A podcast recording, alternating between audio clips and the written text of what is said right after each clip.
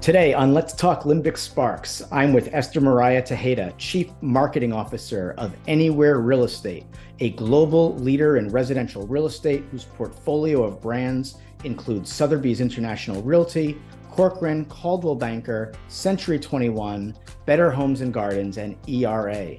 I am Kevin Perlmutter, Chief Strategist and founder of Limbic Brand Evolution, a brand strategy and neuromarketing consultancy that taps into emotional insight to strengthen connections between brands and people. The limbic system, part of our brain, supports emotion, motivation, behavior, and memory. And I'm curious how my guests are creating what I call limbic sparks, which happen when emotional motivation meets brand desire. I love talking with brand leaders who are turning emotional insight into a competitive advantage to drive business growth for the brands that they serve. EM, thank you so much for joining me today. And let's talk Limbic Sparks. Well, hi, Kevin, and thank you so much for having me here. I'm really excited about this conversation. I am so thrilled that we're doing this. How are you today? I am doing fabulously. Um, we have obviously a lot to chat about, a lot of fun stuff going on in the world of marketing. So, you know, can't complain. Excellent. Well, we've had the wonderful chance to get to know each other and work together for a little while now. And I am constantly amazed by all that you juggle in your work and personal life. What motivates you and fuels your energy?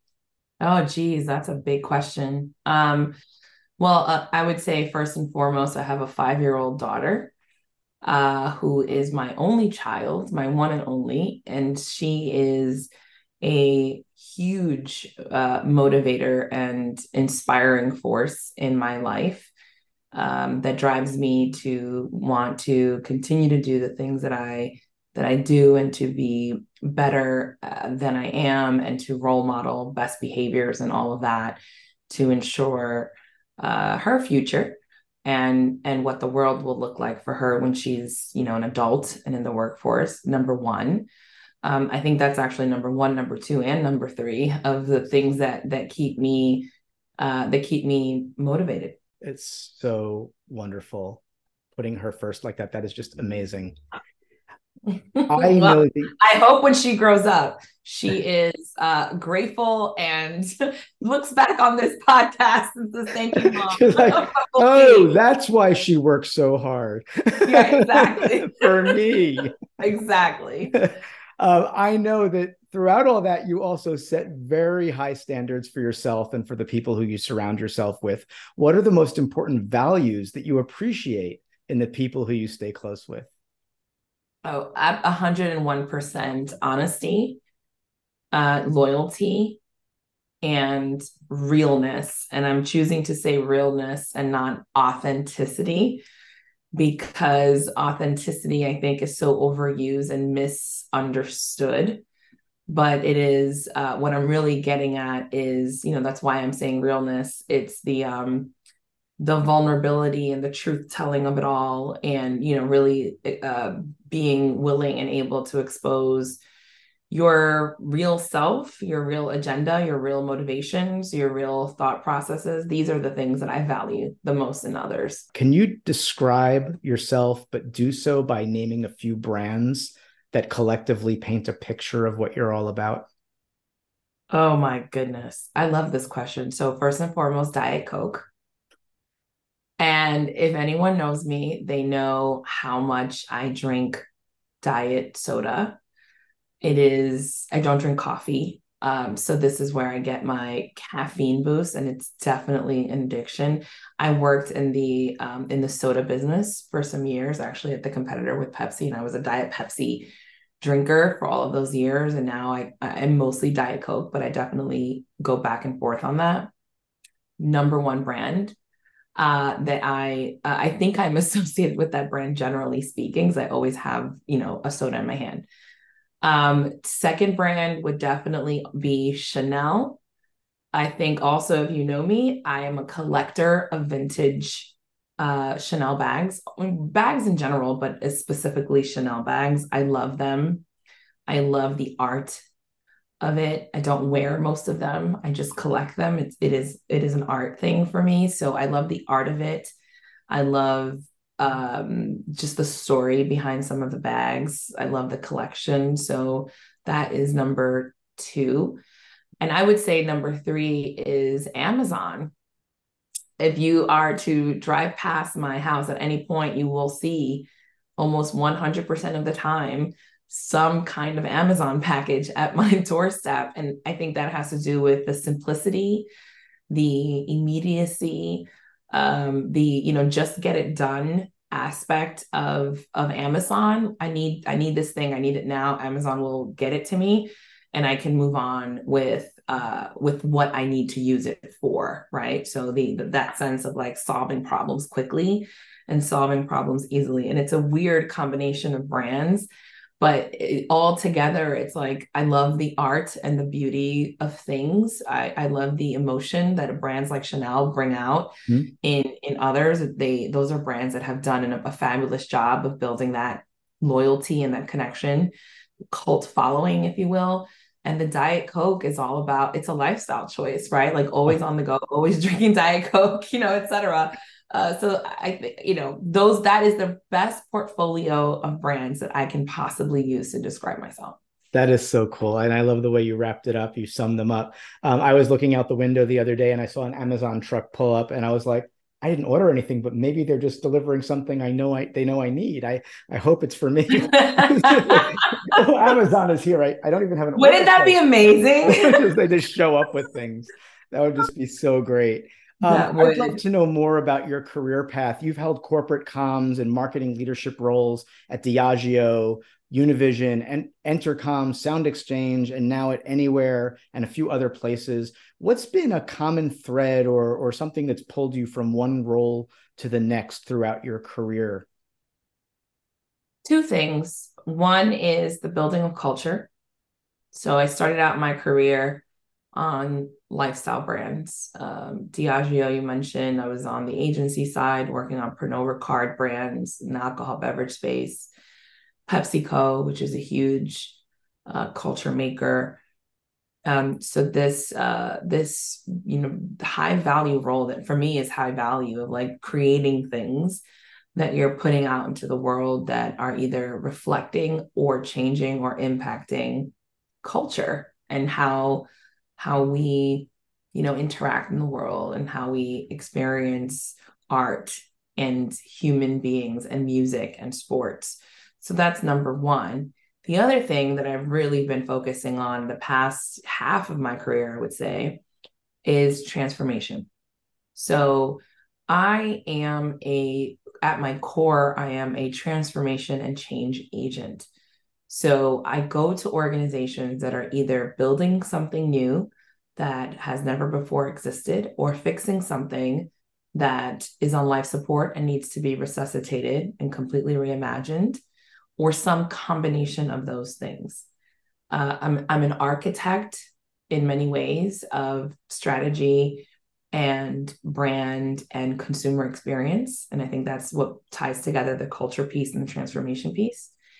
Uh, and and that is precisely the kind of work that I'm still doing now at anywhere in the real estate business. Uh, so it is in many ways full circle.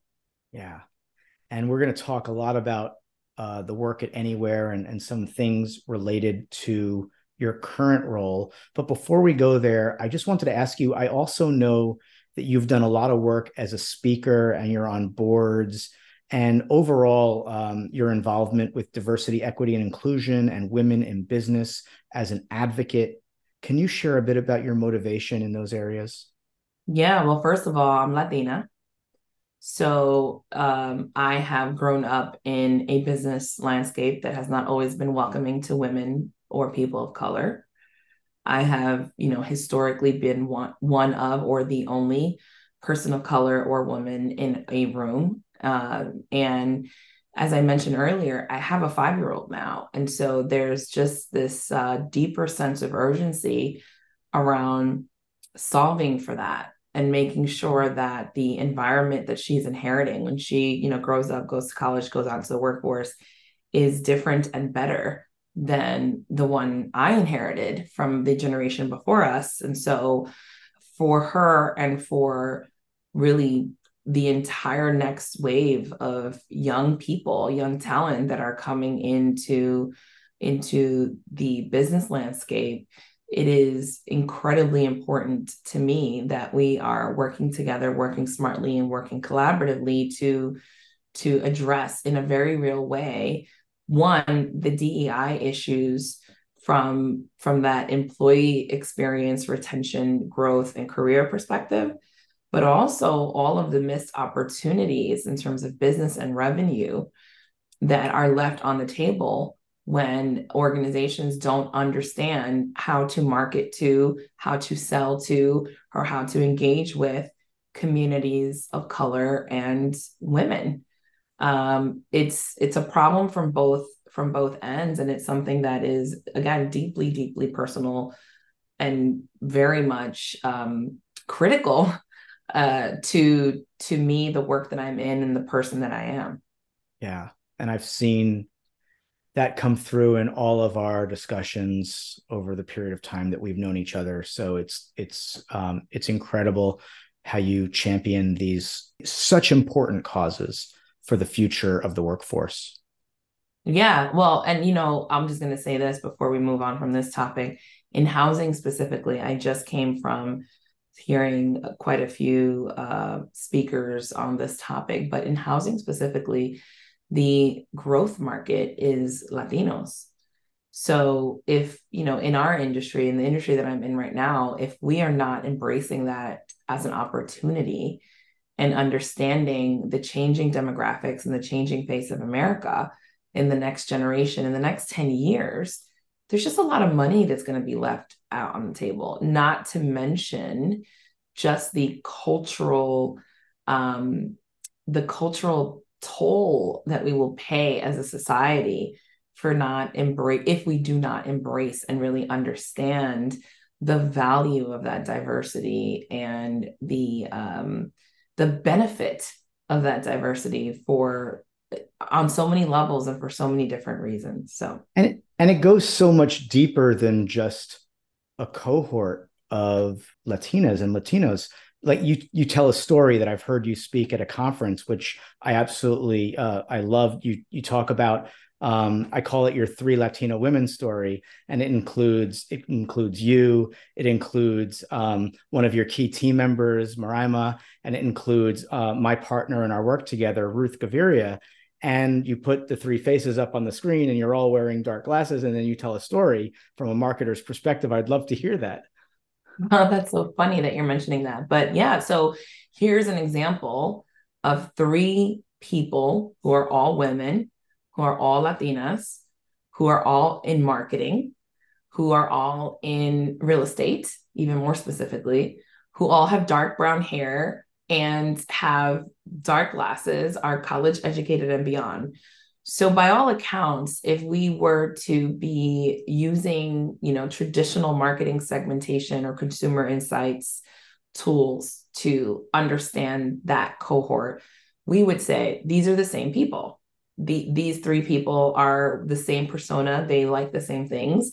We should treat this group of women in the same way, serve them the same creative, offer them the same products and services. Uh, they are at their core the same profile.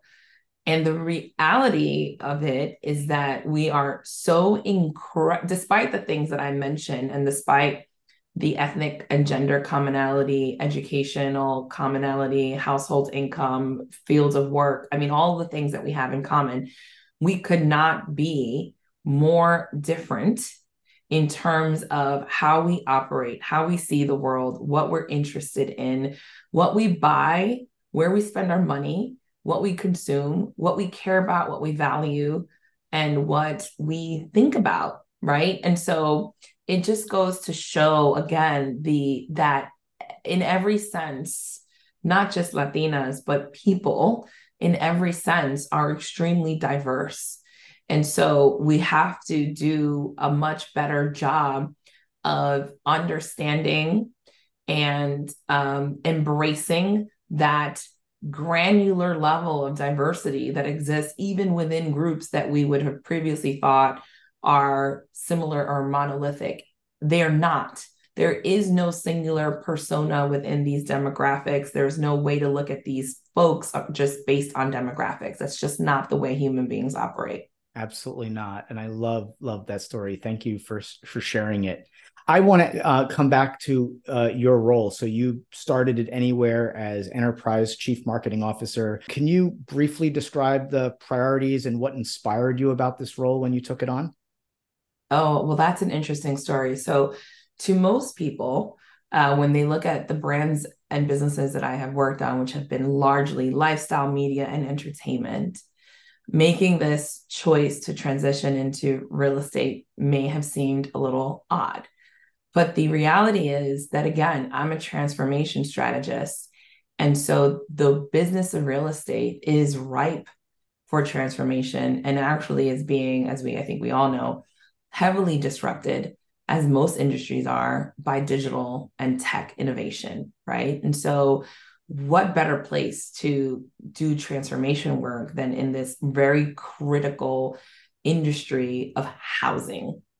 The other piece that was kind of tugged more at my heartstrings about this role is that I'm, you know, if we are to be successful, and I believe we will be in the business of transforming the housing uh, process from what is I consider to be a cumbersome, complex, maybe not that straightforward process that is, um, based on all accounts, uh, confusing, anxiety producing, and scary for the average buyer and seller. If we are to be successful in simplifying that process, making home ownership or the process of transacting on a home more more simple simpler for people easier to understand more transparent and more efficient then we are effectively removing the gates around home ownership which means we're making it more approachable and more of a realistic possibility for more Americans across the country.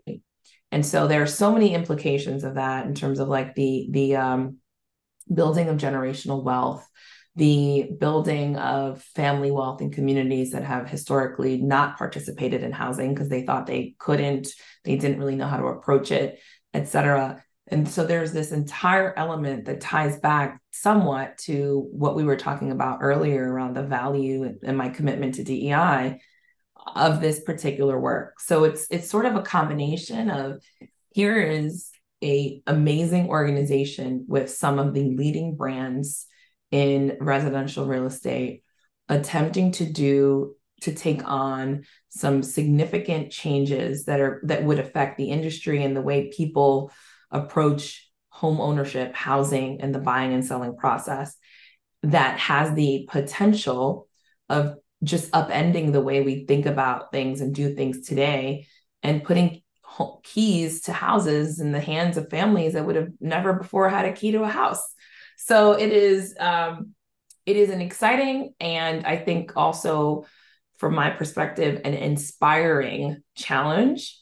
And it is the reason that I made the change and the decision to to make this transition into real estate after having spent so many years more on the media and culture and music side of of the business in our work together, we've talked a lot about consumer insights and we've talked a lot about the behavioral science revolution that's currently underway. Can you share what that means to you and what CMOs need to know more about when it comes to consumer insights today? I love this topic, Kevin. So I don't think it's a secret to anybody that uh, marketing has always tried to be emotionally driven, right? Um, for as long as I can remember, ads have certainly in my generation, ads have really focused on you know being the tearjerker or um, you know driving some kind of feeling in in in in the consumer in the in the person.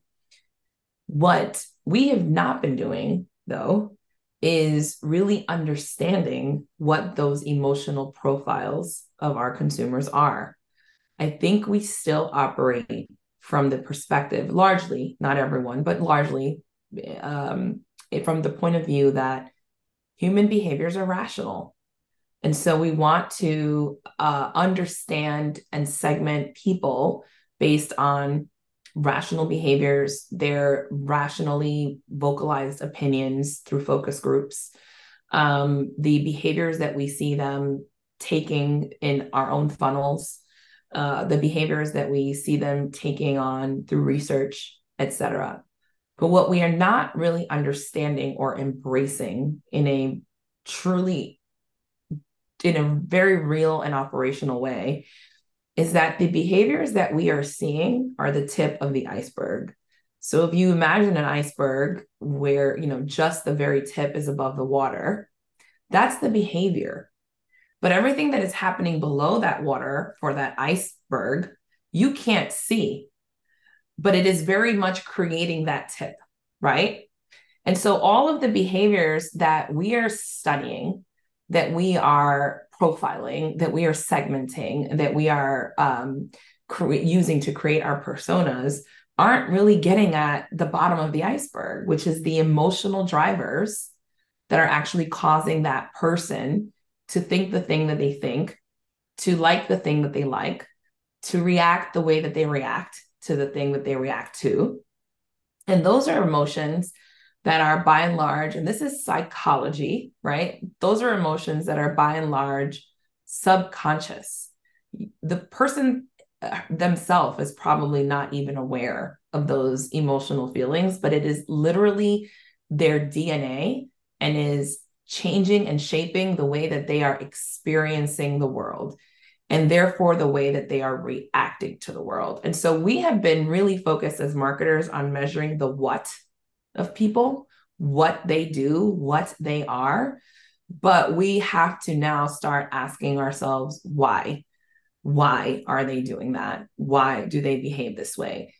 As close as we can get to that, understanding that, and doing segmentation work and profile work based on that layer of subconscious emotional understanding, then that is how much closer we'll be to truly getting our consumers, truly understanding who they are, and therefore being able to create marketing that actually appeals to people on levels that they don't even understand right? And so and that that is what is possible with neuroscience that is why i love so much some of the work that we're doing together um because it is the new frontier for research. It used to be demographics, then we started talking about psychographics.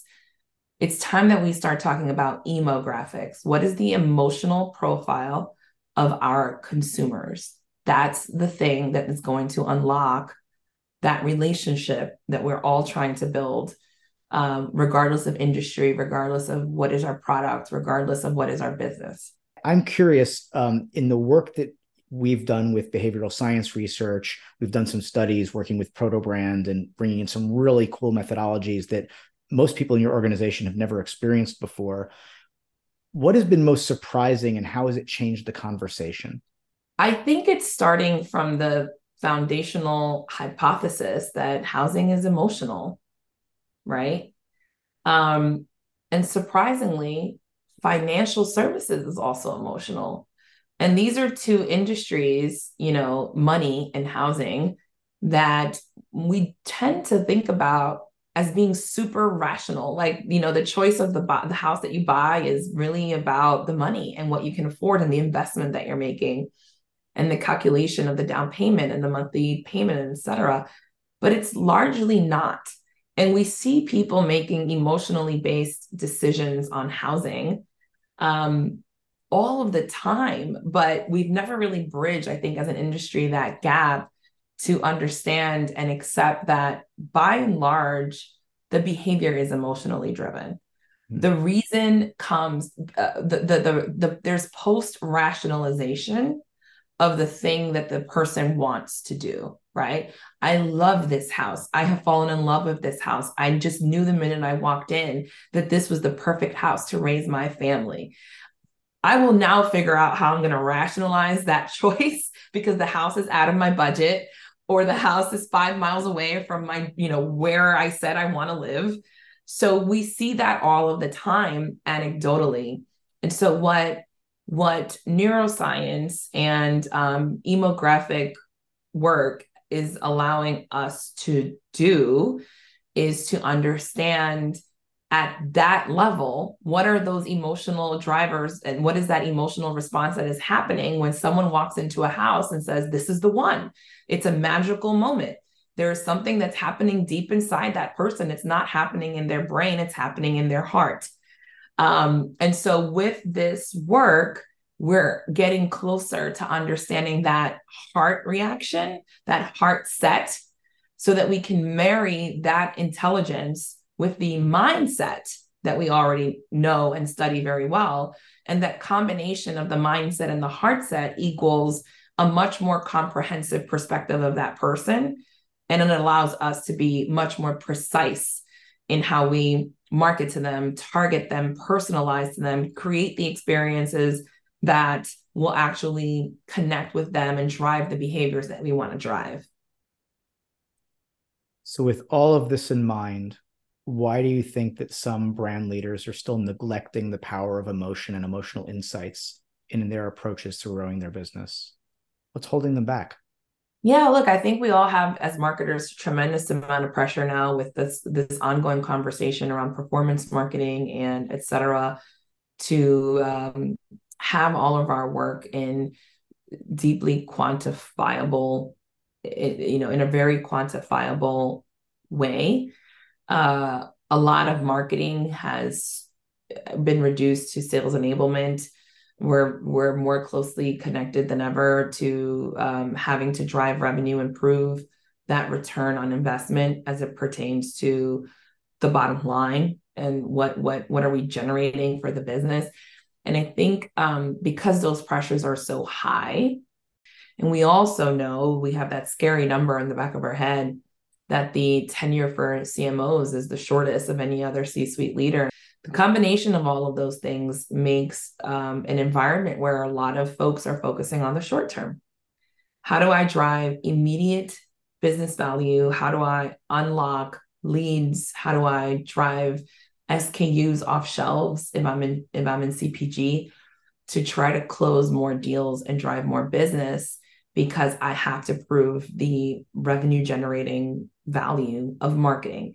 And so when we are so deeply caught up in that short term thinking, it is really hard to focus on the long game.